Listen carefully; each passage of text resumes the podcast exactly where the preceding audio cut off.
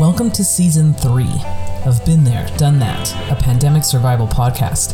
I'm your host, Felicia Perez, and in this show, we'll be talking to some real life experts on how to get through this time, filled with unexpected changes, challenges, and feelings of helplessness. And those experts are everyday people like you and me. Turns out we may be more prepared for this moment than we realize. So let's get started and see what we can relearn. It is Monday, July 6th, uh, getting closer towards the afternoon after the holiday, non holiday weekend. We are still in the middle of a pandemic, so much in the middle. We are still in phase one. The numbers are still growing. Um, the last time we spoke to you, LJ, coming to us from New York, was over a month ago. There was no political uprising happening. You are still in the thick of really engaging in mutual aid and providing food and delivering it um, to different uh, neighborhoods and spaces of need in New York. And we were talking about organizing, we were talking about what else could happen in this time. And then more people had to die for more folks to care and for more folks to feel that one danger was more dangerous than the other. It was less dangerous to go out with a mask on and be socially distant than it was to go out and interact with the police. So people made conscious decisions to go out and and vote if you will with their feet and you have been in the middle of seeing and witnessing and maybe even organizing and planning some of that. So I'm really interested in giving you the mic to share with us what have you seen happening in New York over the last month? What is still happening? Why do you think the news isn't covering it anymore? What do you think about the the um, conspiracy theory that I have that that uh, COVID numbers and the news about it was so bad that Trump really instigated um, a lot of this work against the police to happen, so that it would be the new news story. And now that we're back to COVID, there might be something else that he whips up so that we're not looking at COVID anymore. And what is your opinion on self care during this time when there's so much to do and so much at stake, and time really seems to be um, an important character uh, in this story. So it's all yours. Go. Okay, then. So, okay, here's where I'm going to start. What um, what I have been seeing over the past month uh, I think we're in five weeks now. I think it's been five weeks. Yes, yes. Even, are we in week six? This might be the beginning of week six. I think that it is at the beginning of week six. So, what? of organizing in the streets. So I just don't want to get, get that confused with COVID.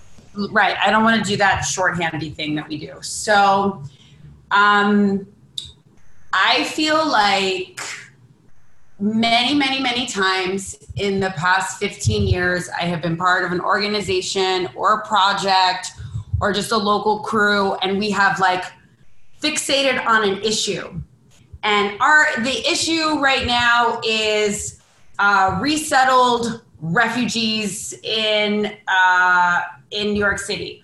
Our issue is you know, Amazon building a warehouse in our community. Our issue is this pipeline. Our issue is, you know, um, uh, abortion rights, where we have like picked the issue and then tried to build a mass movement around it. Sometimes that has worked, a lot of times that hasn't worked.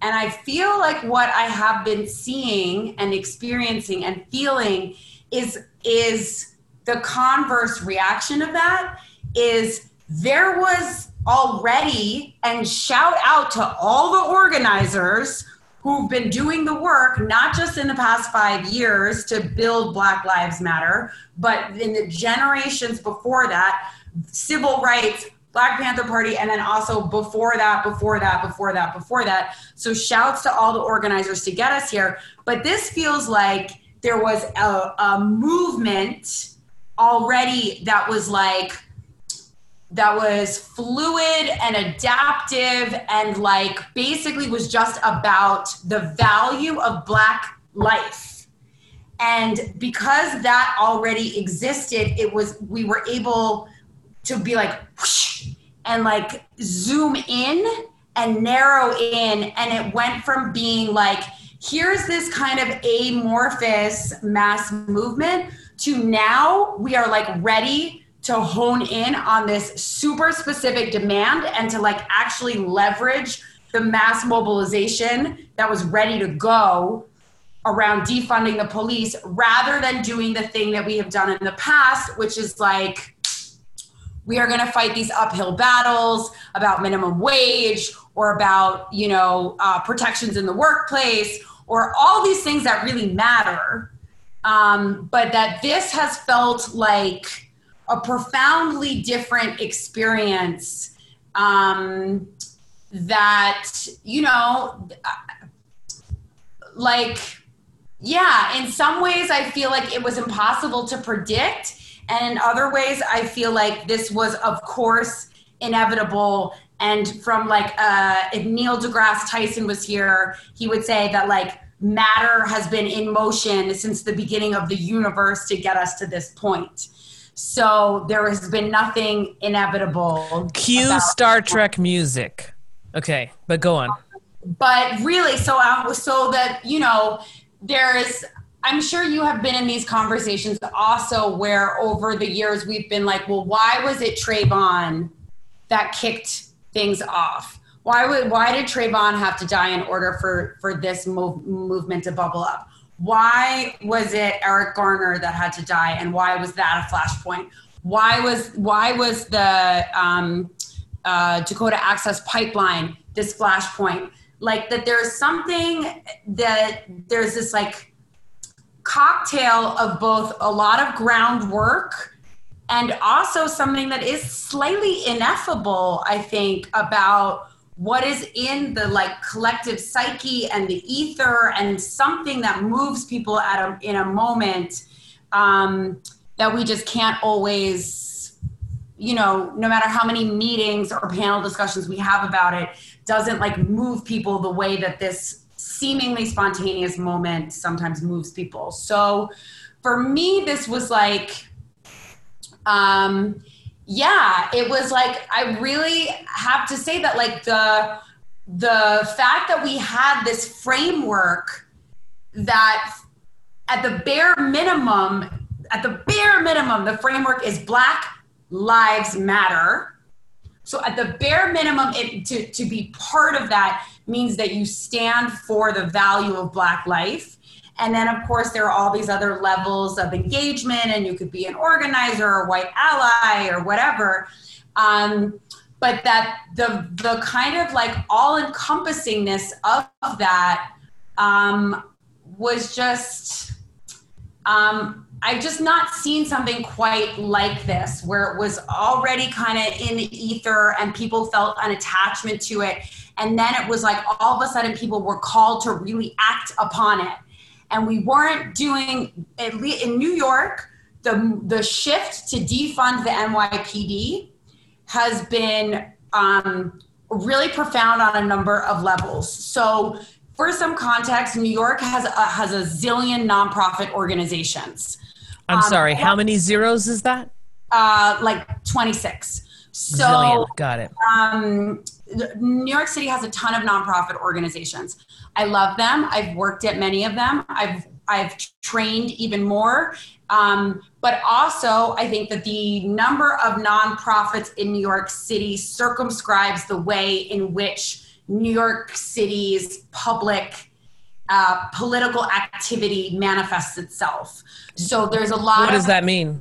Meaning that like there's a lot of coalition. There's a lot of like you know steering mm, yes. stuff there's a lot of like, well, we're doing this rally and we want everyone else to sign on to doing this rally. And there's, I, I think that, you know, uh, that in some ways the kind of professionalization of organizing here prevents us from having a real kind of culture of like rioting and a and a culture of and I don't mean rioting at all in like a pejorative way. I mean of like that I think we we we don't pop off the way that the West Coast pops off. Oh, here it comes! I knew it was. I knew it was coming yeah, somehow. Coming. It was definitely coming. So um, I think that we, but I'm serious. The the um, actions, direct actions in New York City are always tamer.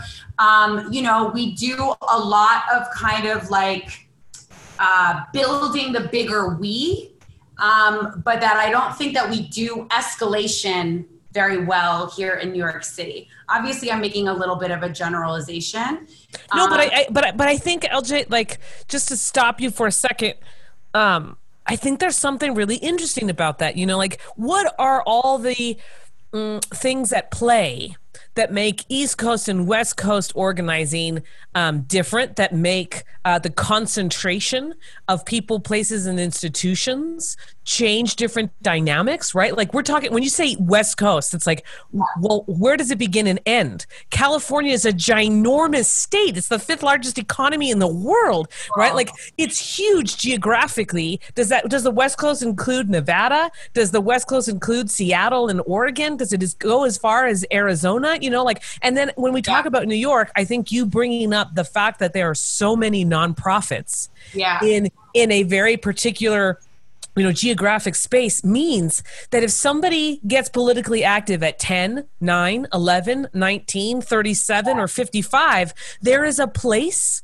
multiple spaces to absorb that. Like i live in reno nevada. We don't have more than like maybe five that i can count on the top of my you know on my hand of organizations throughout the entire state Right. And so the absorption of people who want to get involved, we have a, a different situation in Nevada where all these people want to get involved, and where do they go?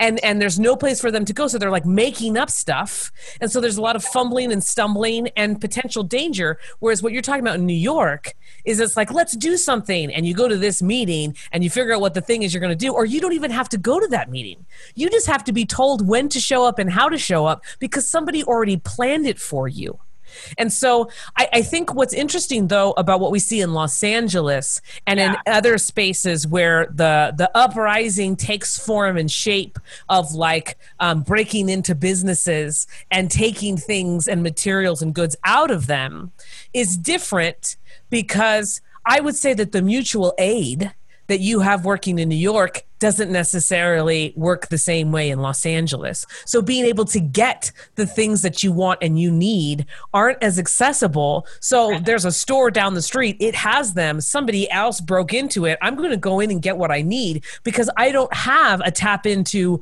some organization or a group of people who are going to help me get what I need outside of that. But yeah. I hear you. What what else is going on that you think like? But don't you also have fancy stores? It's not like they were looting just anything. No, I mean, and I wouldn't call looting. I would call wealth distribution. Did you see the video of people going into the Adidas store and coming out and then be looking at the jacket and being like, "This is a small. Who's who here is a small? Oh, these shoes. These are, these are an eight and a half. Anyone here an eight and a half?"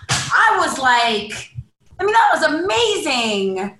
So it so, wasn't just it wasn't just taking; it was taking for literally what you needed specifically.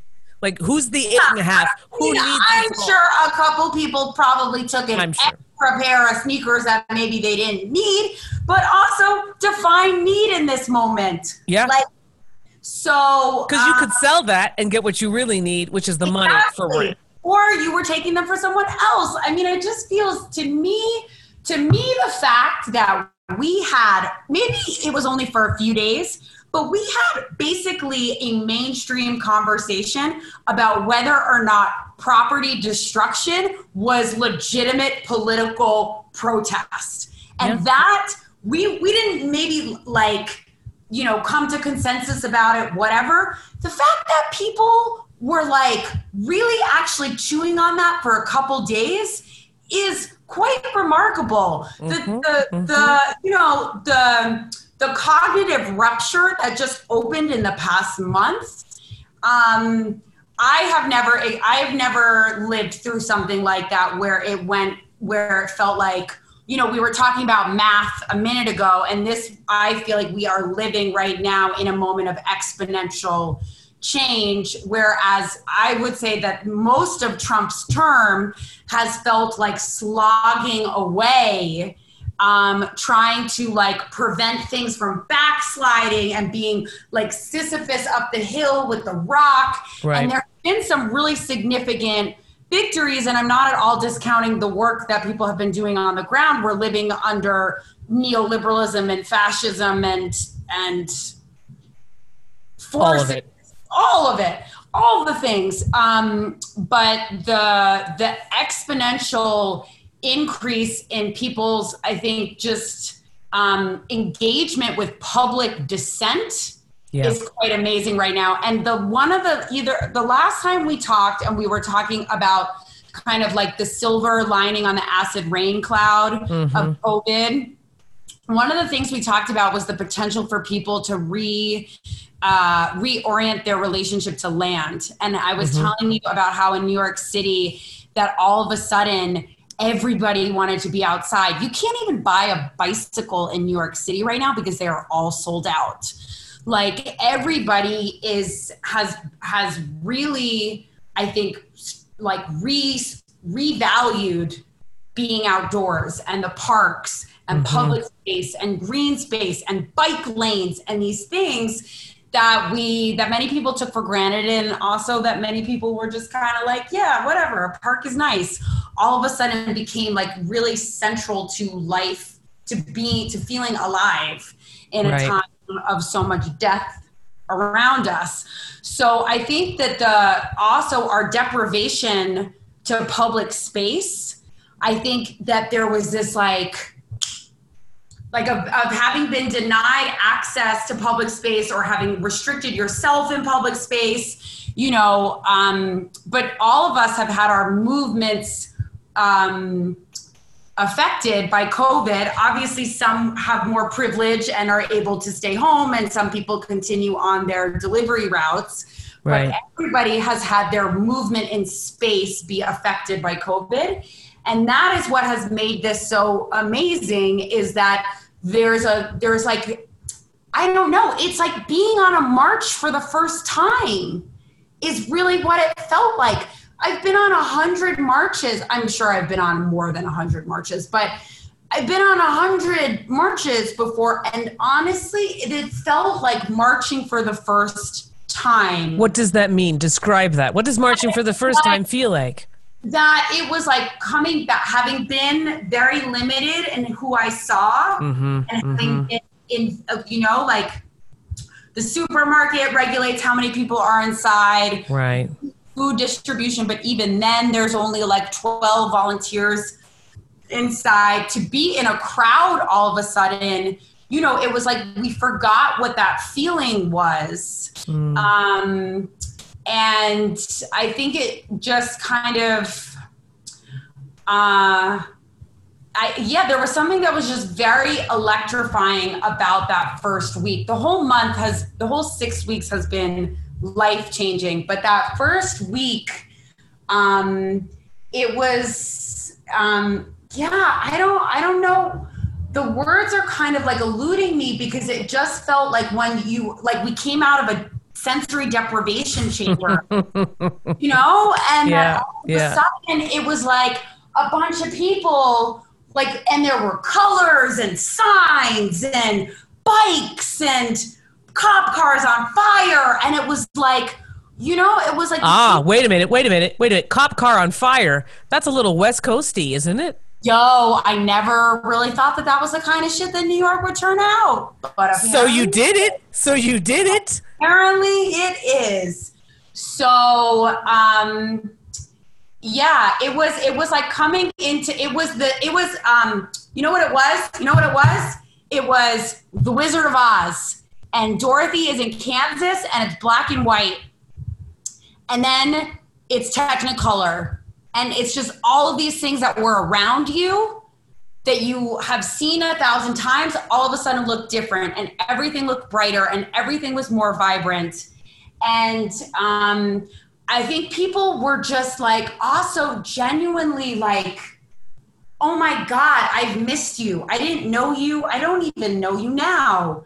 But i have like missed the feeling of being in presence of other people um, particularly being in presence of other people um, in the name of like a higher power or Right. a, a common good.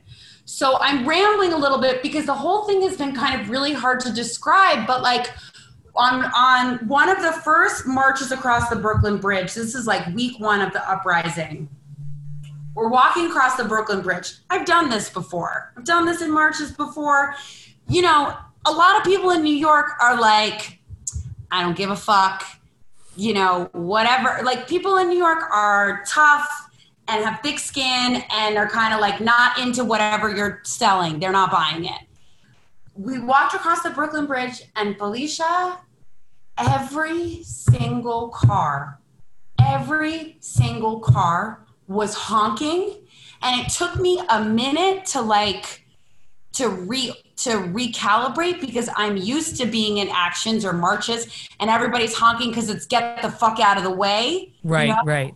this was everybody honking in solidarity and it i like th- that i realized actually how much my own how much censorship i had done of my own political possibilities where i hadn't even thought that that was something that was possible. That every single car in new york city would be honking in solidarity with you because i was just so used to cars being like get out of the way whatever stupid little action you're doing I'm, i don't have time for it. Right.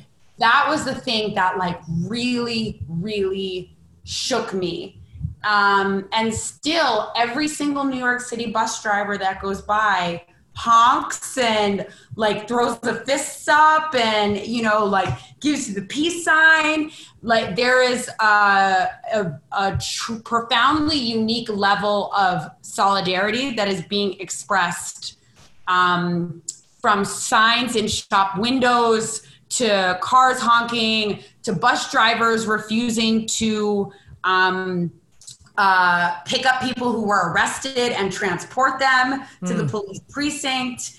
Um, it is it is exponentially bigger and more widespread than anything we saw after Trump was elected. And I remember after Trump being elected, I was like, oh my God, look, people have signs in the window that say, refugees welcome here. And wow, isn't that cool? This is like, you know, uh, I've just not seen this kind of public culture of solidarity, I think, ever. So Um, so I'm listening to you Yeah, and I'm some questions because I'm rambling. No, no, no, no. it- You're not rambling. You're reporting, and I appreciate the report.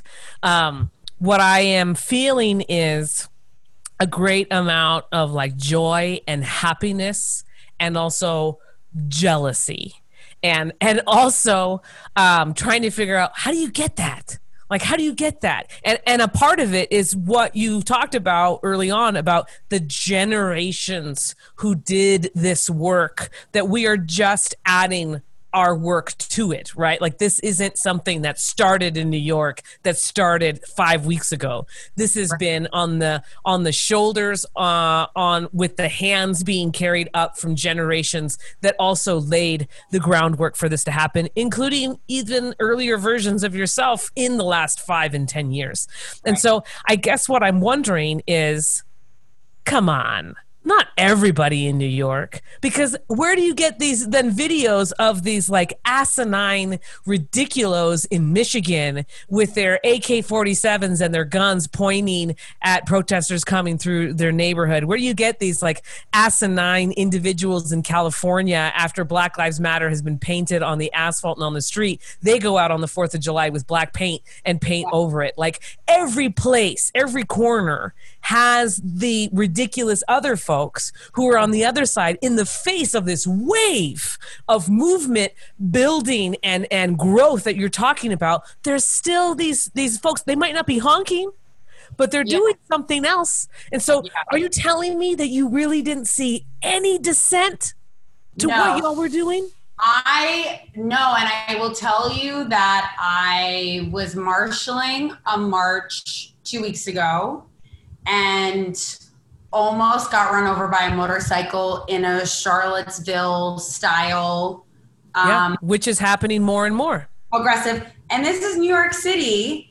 Uh, and so we are kind of like, yeah, okay, like even the right wingers are still New Yorkers, and so they're not, you know, they're not like right wingers in Arizona or they're not right wingers out in Texas. But I, me, and another marshal straight up really almost got run over. And then when we stopped it, he tried again. And then shortly after that, like two hours later, at the very, very end of the march, another motorcycle, different motorcycle, tried to run through the march. So it is absolutely there. And I think also it is with New York City, also, it's so funny that we started talking, we started this conversation by talking about math. So in But we started talking about math without me pressing record. So really Okay. quick, what we had talked about was that more is more at this More time. more. And that this isn't a time in this movement building to say that isn't good enough. That's not what we need right now. That's not what we need right now. Instead, it's a do it all because we need all of it right now. And that addition is easy for a reason. And that division and and subtraction is challenging for a reason, maybe because it shouldn't be done. Let's focus on addition. Yeah. So that was the conversation ever so briefly we were having before I pressed record. So now keep going.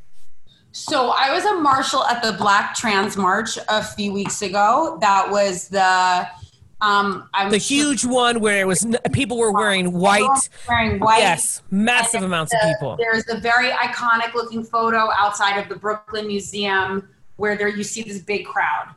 So I tend to believe that the media and the police underestimate our numbers. So if their estimate was 15,000, let's say there were 20,000 people out. Let's say 20,000 people in New York City, a city of incredible population density and 10 million people, is actually maybe not like a huge percentage of the population of the city. So the People's Climate March, I think, turned out almost half a million people. Hmm. And still, if you walked like two blocks west of the march, you didn't even really have a sense that there was a march of half a million people going by. So it's fa- what's fascinating to me is that the numbers we're not talking about historic numbers from a mathematical perspective. We're talking about something that has, even though there may only be have been 2,000 people out on the march this past weekend, and 2,000 people in New York City is like two apartment buildings. Know what I'm saying? Like, so maybe there were only 2,000 people, but the impact of that, the like the math is magic actually because the the the way that those 2000 people are being perceived right now is like as a massive outpouring. And so that i think is like is is um really interesting where we're not there's something that's that's different right now about the way that 2000 people show up or the way that even 100 people show up. Somebody was sending me pictures from vermont and it was like 50 people out and the headline was like the whole town turns out. You know what i mean? So there's there's like some actual magic happening in the in the math I uh, saw a story of a single man in some like random town that I can't even remember and probably won't. And the one man with a sign out that said defund the police and Black Lives Matter made headlines, right? Like that Yeah. it's also that kind of magical math that like in the middle of a pandemic where Yeah. people usually aren't coming out and supporting Black Lives Matter, that one farmer in the middle of nowhere is magical because that never happens right the one Yeah. becomes Totally. super powerful. Yes.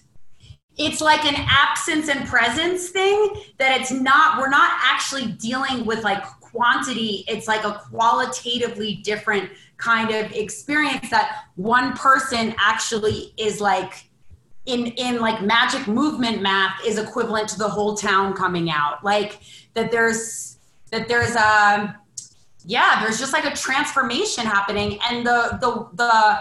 Uh, I do want to talk about the locals, like the defunding the police, but the last thing I just want to say about the whole experience of it is that there was like two weeks that you did not have me, my friends. We didn't we were, we didn't know where the march was. We just knew that at 2 p.m. and at 5 p.m. and at 7 p.m. and at 9 p.m. they would go by our houses because there were just that many people out. And so, from a weird magic mathematical perspective, you were just bound to find yourself in a march you were just going it was inevitable that the march would go down your street because there were only so many streets in new york city and there were that many people out that honestly it was like we would just pick a corner to meet up on and then we'd pick a direction to walk in. And then 30 minutes later we'd be in one march. An hour later we'd be in a second march. Like it was um uh it, it, it's what you're what you're describing is to make getting involved in some kind of movement work inevitable. Like you can't, you have to really work hard to avoid it. And I think that's that's the that's the magic of this moment. Towns where it's really hard and you've never seen one and it never goes by your house, it's really hard for you to just like show up and make it happen.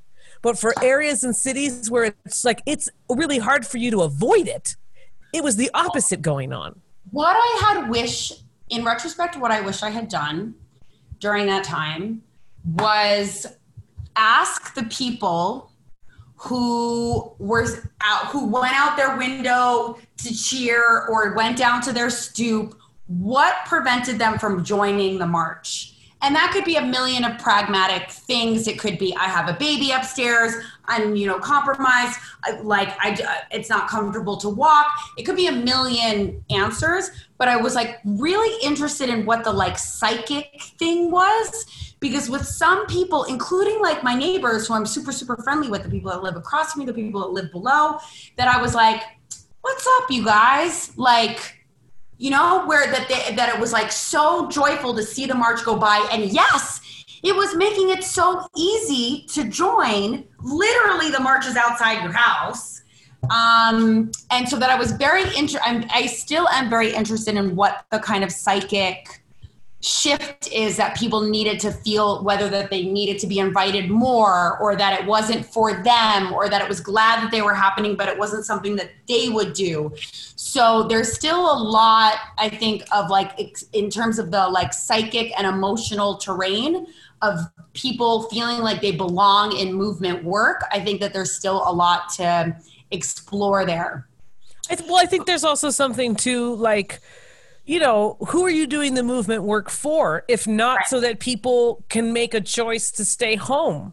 and right. and and encourage you to plot out like everybody does have a role including right. the people to just step out of their windows and say thank you and we're with you totally. and we're here and actually there was one day that i was like you know what i want to do i was like i don't want to march what i want to do is drive on the brooklyn bridge and then get stuck in a march so i can just be that person that wails on the horn um, because actually it was the people who didn't come out, but it was the people that were that were banging the pots and pans from their window that the march would really go crazy for. You know, it was like Beyonce showed up, everybody was like, when someone came out with the pot and pots and pans. So yes, there was like that sense of interconnectivity, and there was no shade of like why aren't you joining us or why aren't you out here or like aren't you down or you're not hardcore enough so yes there was this kind of like spectrum of participation and spectrum of solidarity that um, uh, that was super cool i mean the night before the new york city budgetary vote we were outside making noise outside Corey Johnson's house. Corey Johnson is the speaker of the New York City Council. Mm-hmm. And so we were just kind of like, you're not going to sleep tonight because this is a really important vote and we're going to let you know that this is real important to us. And um, these folks came by and were wailing on their horn in their car. Yeah. And so much that they broke the horn. So then we started chanting we broke the horn we broke the horn. We broke they, the horn. We they were honking their horn so much that it broke? Yeah I didn't even know you could break a car horn that way. I didn't know you could break a car horn either. But then it was like new chant. We broke the horn. We broke the horn. I mean, I Oh. there's been some really good chants, and I, I gotta say, I don't know about New York, but have you seen the West Coast chants that are really like full on dance parties and songs with like bands? Like they they're in a concert on the West Coast in the Bay Area in particular. They're like dancing and moving. It's a whole salsa sort of like march going down a particular town. New York, I haven't seen I haven't seen dancing. I There mean, dancing in the street static, but not while marching. LJ, just gonna say. There has definitely been some dancing, and I was lucky enough to be on a, mar- a marshal at like a New Orleansy kind of themed second line march that was really beautiful. That had a band leading, and Okay, I did see that one. yeah, so that was pretty dope. Um, I will say that I have seen some like, you know, yeah, the West Coast brings it. Like, I don't know what to say. I'm diehard New York, and also sometimes the West Coast brings it. But I do think that there has been also a particularly celebratory kind of note to a lot of this. Not just celebratory, but the and you and I have talked about this before, and we've talked about it in story based strategy trainings, narrative strategy trainings, where I feel like. Um, uh, a lot of our political activity, like protests and actions, we have a we only seem to use a couple of different tones. We use the like moral righteousness, or we're very earnest, or we're mm-hmm. angry and we're gonna tell you. But we don't use hey, we're so like cute and sexy. We don't use like this is so playful and subversive. We don't use this is like super joyful and celebratory. We don't do like melancholy. Like melancholy itself is such a profound, profoundly like dimensional emotional experience that I think actually speaks to a lot of what the past month has been around people Yeah. had to die in order for this to happen. And also there is this like proliferation of black joy that we're seeing so i think that we like the the emotional terrain has really grown exponentially uh, in ways that feel very exciting to me in thinking about what political possibilities we have moving forward Yes. action and expressions of dissent that it no longer feels like you know those caricatures of like save the whales i'm earnest as fuck Yeah. that it you know that there's and i to be to that also i think is a reflection of increasingly people of color being at the at, at the center and at the forefront of these movements Mhm. um, that you know to me the kind of like uh, the iconic stereotype of the of the activist with the save the whale sign is like a middle-aged white guy Right. um, and I think that we, as the more our movements are led by um, people of color and the more they are infused with culture and historical experience and like, you know, emotional um, dimensions, I just feel like it's, uh, uh, we're just, it's a completely different, um, uh, experience. I'm like really struggling with the words because it's it's there's an ineffableness. But really, I'm like I wish people could see how much my hands are moving right now. But Lots of hands movement. Lots and lots of hand movement, people. you know, well, I went to college and I went to grad school, and we talk about, you know, in anthropology and sociology and whatever, and you talk about kind of like, like the ineffable as a thing. Mhm. Um, and this is what this moment is: is that you can't exactly describe it, you can't exactly put words to it because the words kind of don't exist in in the English language. I would say um, to call it protest, to call it looting, to call it rioting, like to call it marching, those are like not actually the words to describe what is a collective um, emotional transformation. I mean, the marches are themselves miniature journeys. Um, it's so weird that we would call it like a march. So More hand movements. For those of you listening, more hand movements, but now they were hand movements of someone marching. So here, here's here's something that I, I want to ask you then. If if we're having a hard time with finding the right or the most accurate words to describe what you saw and Right. what you were a part of. Let me ask you this. Before you started marching, before you started getting involved outside of your home, outside of mutual aid, but for the purposes of exercising and being a part of collective uh, power building, where did you feel it in your body? Where were you feeling the most yes before this happened where were you feeling the most tense and stress and uh, maybe even pain where were you I- feeling things I hold I hold a lot of feelings in my legs, particularly my calves, and I hold a lot of stuff in my in my back. And I had actually felt like I was holding on to this glimmer of optimism in mm-hmm. March and April of being like, look at the mutual aid that's happening. And Yeah. even though my body feels like a sandbag, you know, like this is this is gonna be a cognitive rupture and we're gonna like ex- see a proliferation of political activity that comes out of this moment.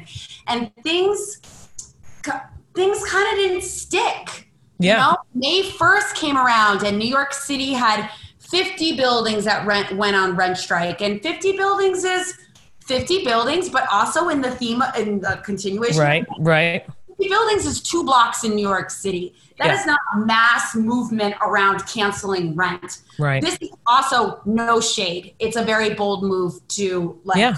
do that work. and it's and it's going to be built on because more people are going to be threatened with evictions in the coming months But it didn't have. I think people were expecting to go to scale up Yeah.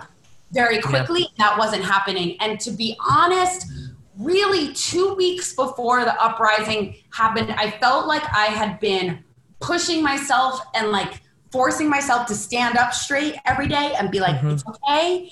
It's okay. We're gonna come out of this, and like, uh, there's gonna be new like crews, and there's gonna Yeah. be new aid projects and there's going to be new spaces that open up because landlords are going to abandon their properties and we're going to just like you know see all this all this political activity spiral outwards. And i felt like i had been trying to convince myself of that. And so now two weeks i had started two weeks before the upstar, uprising i felt like i had started to like slump and been like maybe that's not going to happen. Mhm. um, and then all of a sudden, there are countless numbers of young people, I don't know, 18, 19, 20, 25, 30, whatever, who suddenly in New York City are like, because New York City has a lot of transient young people, you know, mm-hmm. people that come for school or people that come to work in the service industry Sure. or do art or whatever. And historically, that is generally a difficult population in New York City. To, they don't they don't necessarily fill out the census a lot of apathy yeah to vote. Apathy, I think, is a problematic kind of way of framing it, but they are not actively engaged in uh, their local civic happenings. All of a sudden, people are like, "Oh, my city council member is Laurie Cumbo, or my city council is Stephen Levin," and you're like, "Oh my god!" Like that. Like that to me was like like New York City council politics is like never the kind of sexy, flashy shit um, that people want to do work around. And so all of a sudden, and and I will say that like the organizers of the the week long occupation at City Hall, they did this really well, and there was political education sessions every day about the the structure of city government, about you know the importance of the city budget. New York City's budget is eighty eight billion dollars a year. So that's like four Jamaicas. You know? Eighty-eight billion dollars a year is the Yeah. city of New York's budget. Yeah. So that's like a country. Um, so wh- this is so city council members. City council members have quite a lot of money, uh, quite a lot of power if they're handling that kind Yeah. of money. So, um, So let me get back to the part that you were talking about. Yeah. Where do you feel it now in, in body. your body? Um, I will say that my uh, mm, hmm, I feel um, my legs hurt like fuck um, from walking so much. Um, but also, I feel obviously, I feel a lot of excitement in my hands, mm-hmm. and I feel very ready to get to work. Um, obviously, we still have like a lot of boulders to push up the hill, but um, the, I feel like the political weather has changed in a way that I don't know if people just like I don't know. I have a little bit of a theory that for middle class people or white people or middle class white people or whatever, there was COVID provided them some kind of experience of disposability mm-hmm. that was um, that for middle class people, particularly middle class white people, was a new experience and made them uncomfortable. And their president, even though even though lots of people would be like, "That's not my president," like were being treated like their lives and their bodies were disposable. Um, and I I think that there is something, you know, we always say, like we talk about moksha and your liberation is my liberation, and you're not free unless I'm free, and that all this is interdependent.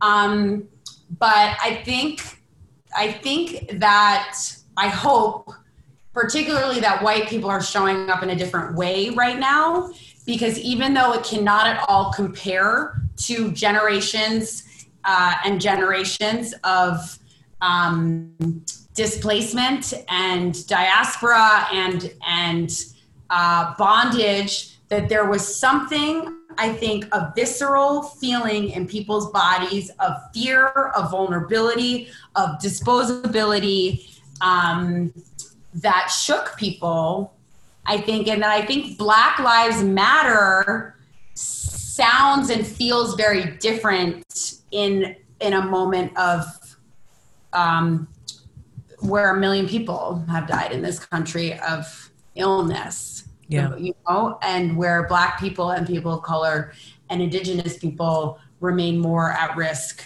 than white people. So I have some quick questions for okay. you. Yes, please. Number one.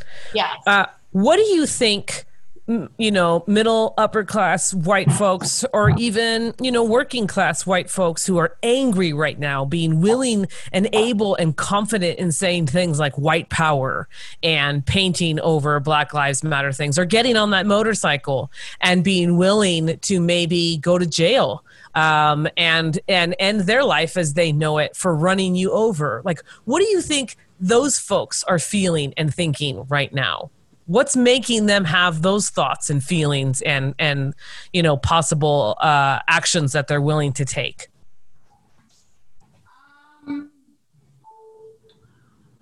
I i think a lot of that is fear. I think um i mean what is at the we can say like you know that those are actions informed by white supremacy but to echo what you're saying of like the questions you're asking of like where do you feel that in your body? Like what's at the root of that? I don't think i don't think trying to run me over is ideologically driven. That is like a visceral kind of reaction. that someone has reaction. And so i think it is um some really deep seated fear. I think a part of it is the indoctrination around competition and scarcity, and you know that white supremacy is is um, you know that in order for white people to, to be white, they need to be um, uh, like white doesn't exist without black. Right, that there needs to be the other in order to define the dominant. But I just, um, I don't, you know, I can't, I, there is a,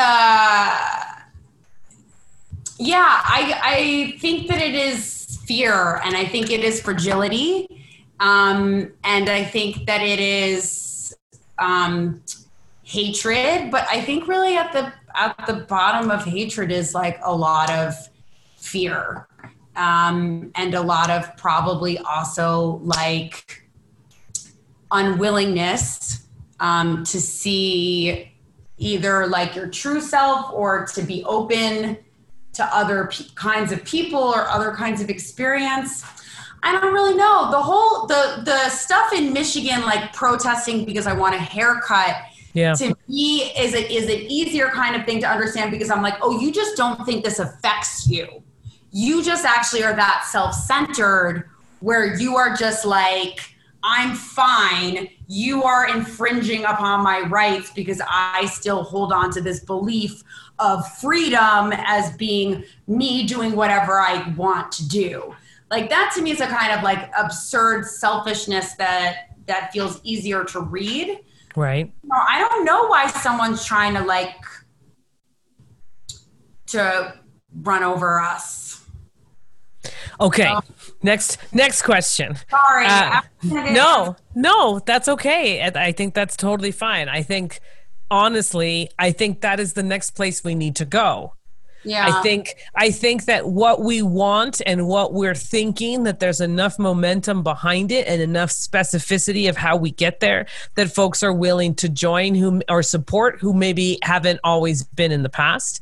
But I think what makes people hate us to the point where they're willing to either tear down people's masks and intentionally cough in their face or get in a car or motorcycle and intentionally run somebody over. Like, I think uh, figuring out what they think and what's behind what they want has to be something that at some point somebody figures out because if not this is going to be the constant the constant fight and Right. by and large they have the money they have the power and they have the guns yeah, totally. and so and so there's only so long we can avoid really thinking about that and what we're going to do about it. And i think it's it happens. I mean i think i think there there are family members who are trying to hold people accountable. We're seeing that right now. We're on tiktok.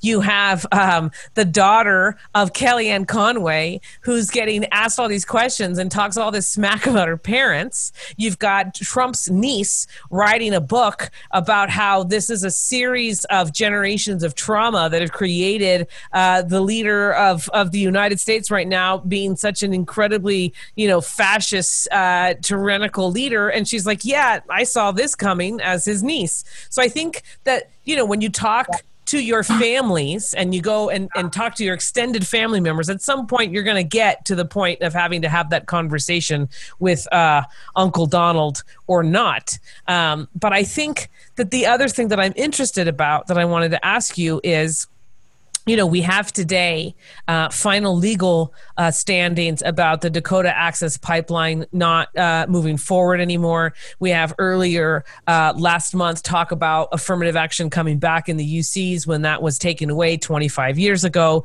And we see these changes starting to happen when we include that additional math of all the things. It's going to take everything. It's going to take legal precedents. It's going to take electoral organizing. It's going to take on the ground direct action organizing. It's going to take yoga and meditation and taking a break. And it's going to take all of those things. But I guess what I want to know, and this is just a quick yes or no answer do you think that the numbers and the movement work and successes that you've seen in the last five going on six weeks would have happened if there was no COVID? Yes or no? no. Do you think that this kind of movement work and power building would happen if Obama was still president? Um, that's trickier because Black Lives Matter emerged under Obama's presidency. Yeah.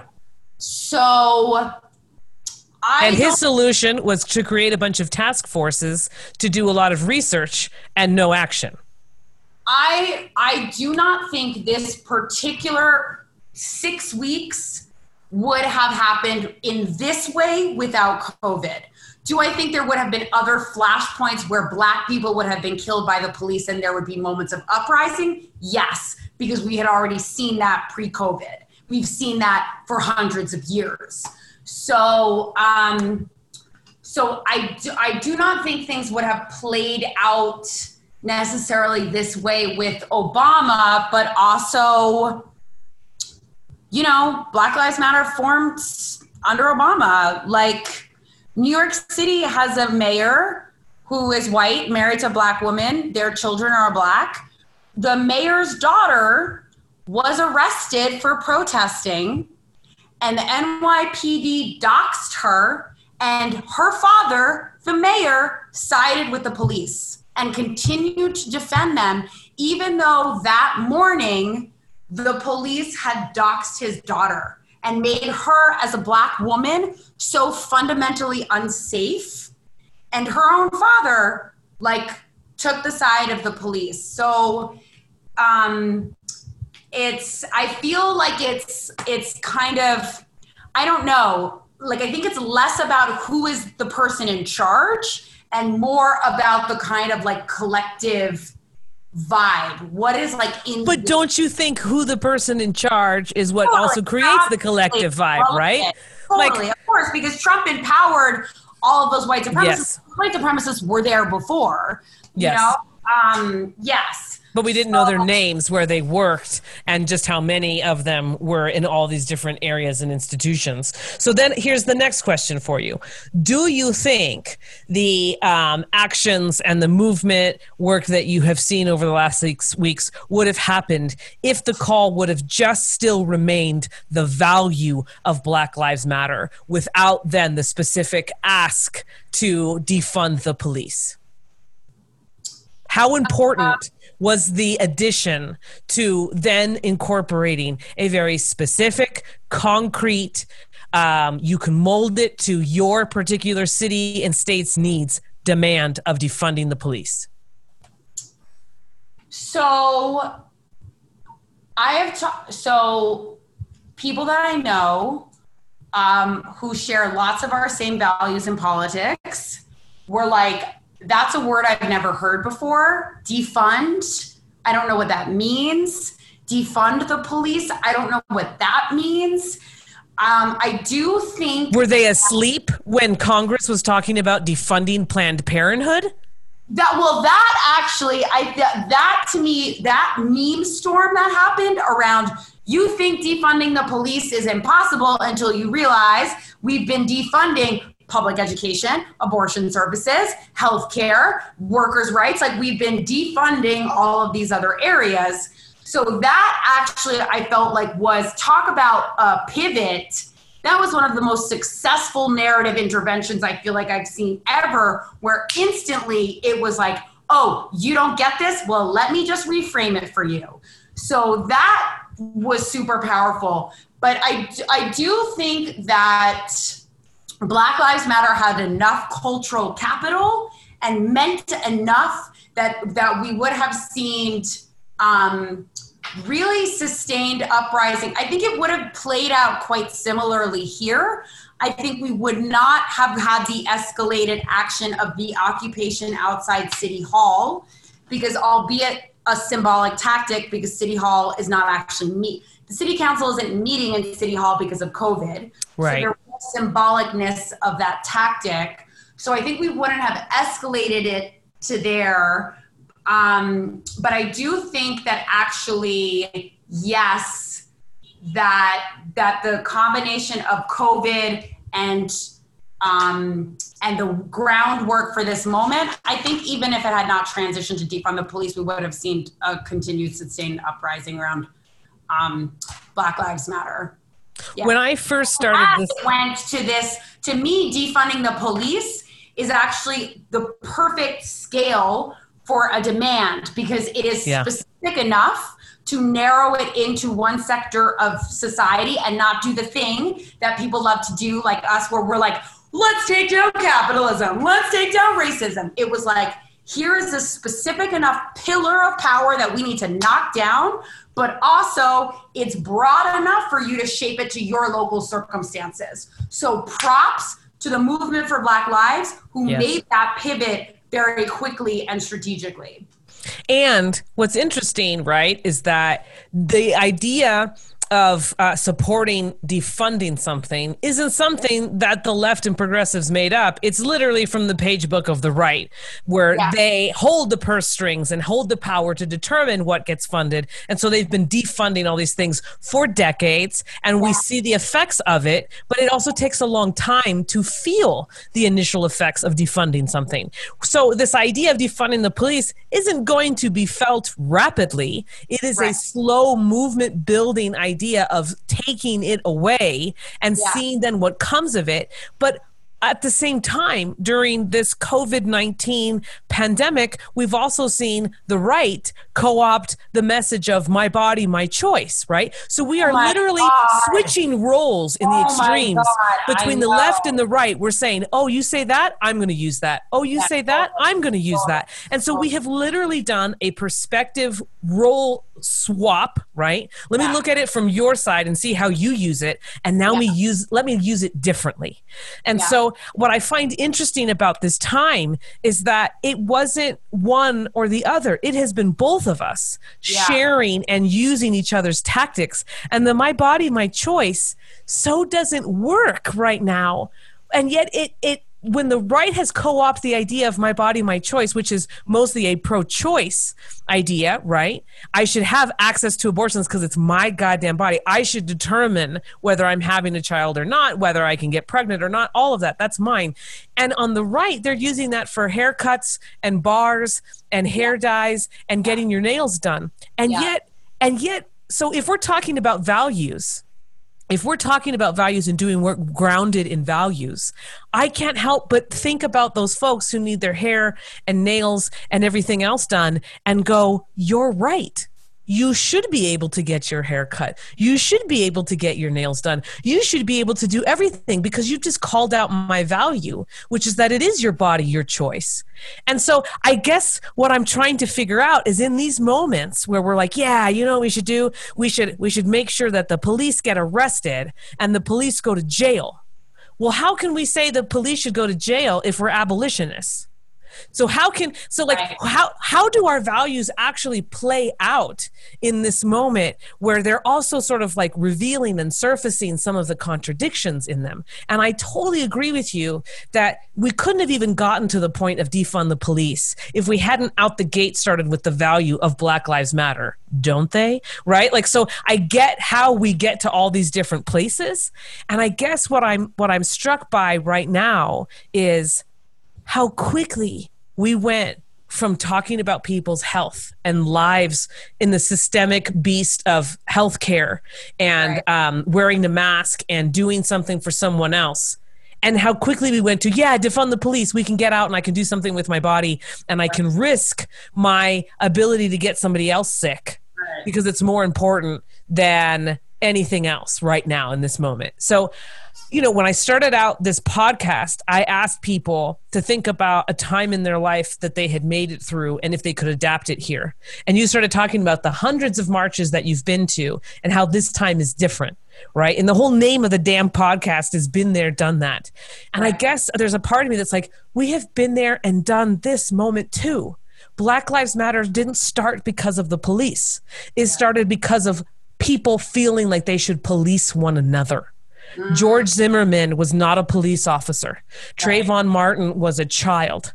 And when we go back even further, Emmett Till was a child. The people yeah. who killed him were not police officers. Yeah. And so it goes back to the earlier question. We have to maybe start considering what is our political campaign going to be to talk to the people who are not police right. but who feel like they should be policing their neighbors, policing yeah. their neighborhood, and policing yeah. people who are black. All the white folks who have guns or who yeah. have paint or who have, you know, gall and empowerment to feel like they can police others, they scare me more because no defunding of the police is going to defund the power that they have. I want to say two quick things to that because that um, and I'm going to try not to ramble in a way that will detract from your brilliance because what this is actually this brings us to what just happened in New York City, which is New York City says we defunded the police by $1 billion. That's what you asked of us. hey, you organizers, that's what you wanted. You said $1 billion. And we gave you what you wanted. Most of that was that they took the line item out of the NYPD budget that said school safety officers, took it out of the NYPD, put it into the Department of Ed, and now school safety officers exist within the Department of Ed. Are those people still policing black and brown children? Yes, Yes. they are. They are just doing it in the Department of Ed. And so I think also as we are thinking about, so for me, huge lesson learned in what it is that and how what our demand is, and that defund the police can be this framework that needs to be applied kind of locally. But New York City ain't seeing shit when it comes to change on how many officers are going to be out on the streets. Right. So those numbers, we're coming back to math. Coming back to math. the same. So, in terms of like, so now we have police that just exist in the Department of Ed. And especially as we're thinking about this moment of like, well, what we want to see, I think a, another like really important thing that we've seen in the past six weeks is the left's ability to articulate what we want and not just what we don't want. And we're seeing, hey, we should have mental health uh, crisis team, Right. team. We should have addic- addiction specialists. We should have youth counselors. But also, I'm seeing a lot of people being like, and we'll just retrain police officers to be Right, right. No. specialists. And yes, people have a tremendous amount of capacity to change. And also, exactly what you are saying is that the concept of people policing each other, especially white people policing black and brown and indigenous bodies, is something that, like, you know, uh, mental health training is not going to undo. Right. So I'm with you a thousand percent on that. And the last thing I want to say about that is because I feel like in one of the other interviews we talked about me being a dancer and how that is like in shaped my political work. And in dance, like the fun, like the foundational principle of dance is that is bodies in space.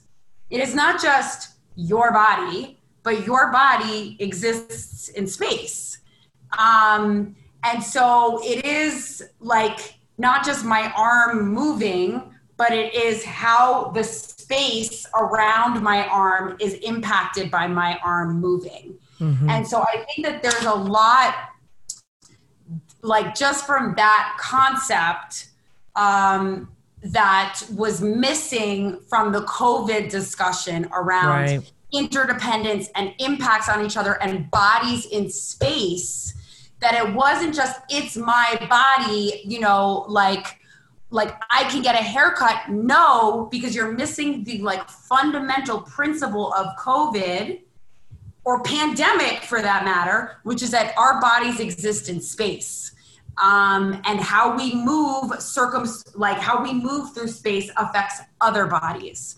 So um, which feels fundamentally different than a kind of like, you know, well, I am pregnant and this is inside my body, and I have, you know, what I think is very legitimate claim to say what I want to happen Right. versus I want a haircut, which means someone else has to come open the store, someone else has to cut my hair, someone has to clean it up, someone has to be the bus driver, and Right, that, right, right. there's this huge ripple uh, uh, impact. But I and and yet I think they're somehow still connected. You know, like I think people Yeah. who decide to terminate a pregnancy are thinking about all of those other people and themselves and making that determination for themselves. I mean, Right. clearly you and I could stay on this on this topic and and could keep talking for a very long time, but we shouldn't um, all at once. So I want to ask one last question, and then I do have to let you go, and we will talk again which is, you know, I don't know that you've been watching a lot of television or film during this time, but I do see that you have been, you know, out and and moving and been a part of all these different kinds of things happening the last six six weeks, particularly in New York. So my question is, let's say there was a dance that um, was being made about this COVID 19 moment. And the dance is choreographed in such a way that it is trying to physically embody what you have been going through during this time, including then marching and being a part of this political uprising moment. And so, what would the name of the dance be if you saw somebody perform it? What would the name of the dance be? And what would be a description of some of the the physical gestures and movements that the dancer or dancers would be doing on on the given stage during the dance? So what is the name of the dance and can you describe some of the physical gestures and and body movement that the dance would incorporate? And and if you could describe the music, is it slow? Is it fast? Is it loud? Um, I. Oh my God, this is such a fabulous question. I think, all right, my gut is that the piece would be called Movement. Movement being having many different meanings, but uh, because the first half of this experience felt about the restriction of movement. And then now this feels like about a moment of encouraging movement and also on the tip of care and caring for ourselves and caring for each other, like moving in and out of of social movement um, so that we can move for longer periods of time. So movement to me is would I think would be the name of the piece. Excellent.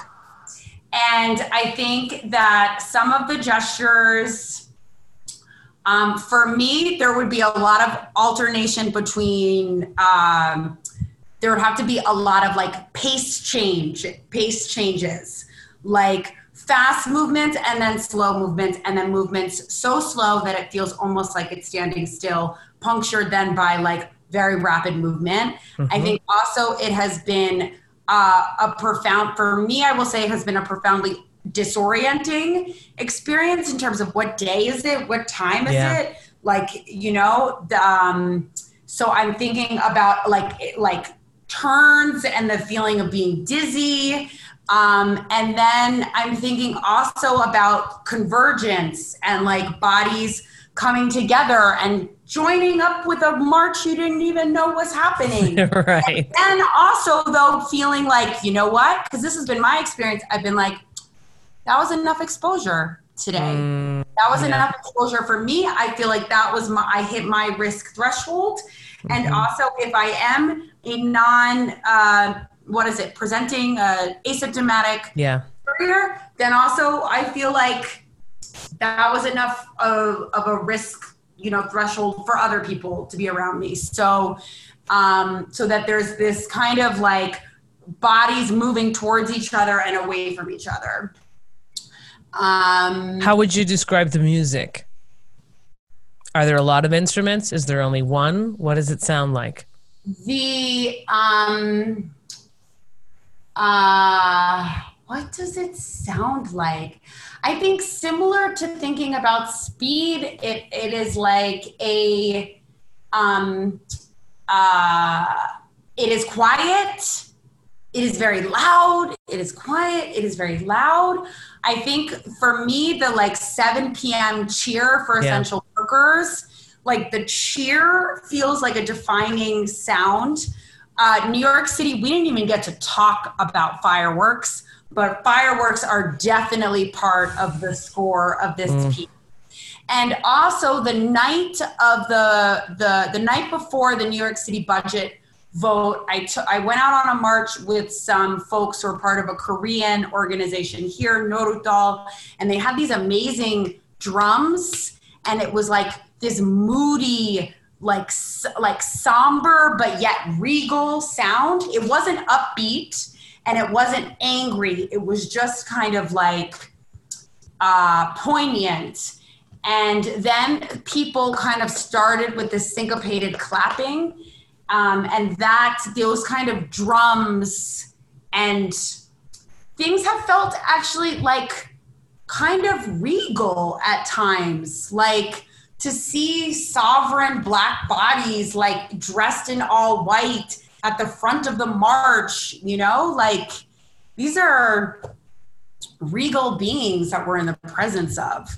Um, so like those kind of sounds also are coming to mind. And also when I think a lot about the gestures, it's the unconscious stuff that we have and have not been doing. Um, I feel like in the past, really just 10 days, people have started to to do the unconscious, like I'm gonna go to hug you, and then Yeah. realizing, wait, are we at that level?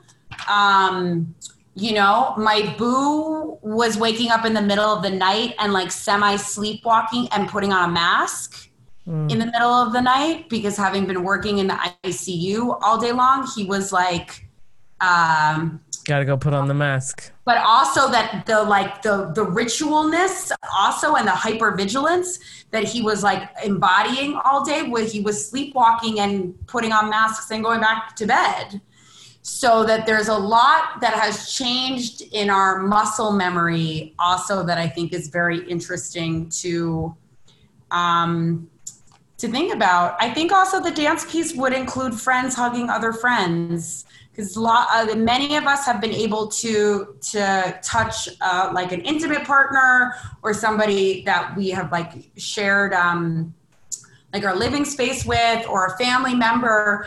But i think so many of us have been the denied the opportunity to touch our friends um, and so i think that that i would like to make a dance where lots of friends get to hug each other That that that sounds like a good dance. I, I I'd want to get in on that. bringing dance. it back to the earnest bringing it back to the earnest. well, thank you for uh, what? I have one thing to close us out because I've been thinking about it a lot over the past six weeks.